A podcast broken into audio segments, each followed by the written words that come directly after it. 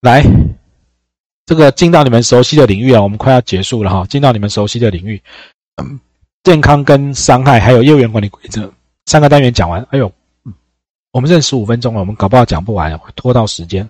来，健康保险，来，你们很熟，我快一点哈。疾病分娩所致的残废死亡，这你们保险法一百二十五条有可以可以翻一下哈。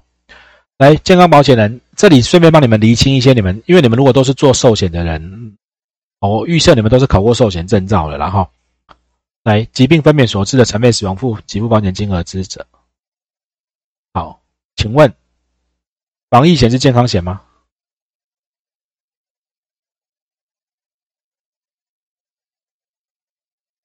这是健康保险吗？啊，为什么要这样问呢？因为前一阵子在吵，到底什么？如果是人身保险，如果是健康保险，好，它有没有附保险、损害填补原则等等的这些适用？其实都是先先确定你的呃险种到底是什么。但是因为我们的险种分类分不好，所以纠纷很多。如果你这样看，你当然会觉得它是健康险啊。那为什么产险公司在卖健康险？啊，本来产险公司就有一些专案的健康险可以卖。来，法定传染病，就健康险啊，还是费用保险？这里实时支付定额。好，如果照我们的定义，只要是因为疾病分所致的疾病分娩所致的残废死亡啊，这是健康保险啊，它就健康保险。好，来。订约前可以做健康检查，你们有没有被做寿险被抽体检？体检费谁付？来订约体检费谁付？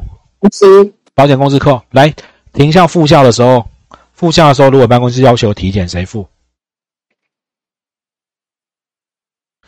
没有遇过，因为你们都孩子很直接。未来你们发现有些有些公司会要求客户自己去体检哦。好，那订约的体检一定要。如果是新契约，我们也遇过少数的个案，在新契约的时候，保险公司要求他去做更多的检查才能投保。如果是这些检查，有可能会踩到这一条。啊，你将要再去做什么检查？腹部超音波现在做很多的检查再来投保，那我就会跟保险公司说，那这钱你要付。好，那的确写写。写信跟保险公司沟通，有时候他们会付啊，对，要不然你就不要叫他检查啊。有时候保险公司就说，那你就不要保，他就把你拒保、延保所以中间的拿捏有时候很难拿捏。好，来，那你接着下一条是你们也比较熟悉的，保险人免责事由哈，已在疾病或妊娠不负给付责任。订约时已在疾病已在妊娠哦，这个疾病分娩不，因为你们在考那个产险里面，因为会。你们只是考上产险是可以卖伤害险跟健康险，所以它会有这样子的题目，哈，会有这样的题目。OK，好，来故意自杀、堕胎，好，故意自杀、堕胎所致的疾病，这些不会赔哦。所以有人说那个，呃，如果。如果是正常，因为生病、流产、死胎要去堕胎会赔啊。有人因为怀孕，就他不想要这小孩去堕胎，他不会赔哦。这是健康保险。好，那我请问你们，来，保险法一百零五条写什么？你们还有记还有印象吗？一零五条来翻译一下，你们讲一零五条在讲的是什么？是不是第三人订立的死亡保险契约要书面同意？就被保险人要书面同意这件事情。保险法一百零五条在讲的是，要保人跟被保险人不一样。来，一零五条帮大家复习，虽然那是寿险的。